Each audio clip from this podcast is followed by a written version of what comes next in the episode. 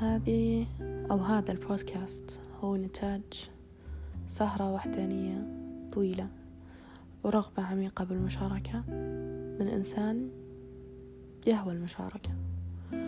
هنا راح أحكي كل أفكاري اللي في كثير من الأحيان كان يفضل لو أنها بقت حبيسة في نفسي. لكن أبت أن تستقر. عادة هذه الأفكار أدونها أو أنشرها في تويتر. الحين صار لها مستقر جديد وهو هالقناة. أتمنى تستمتعون أو ما تستمتعون.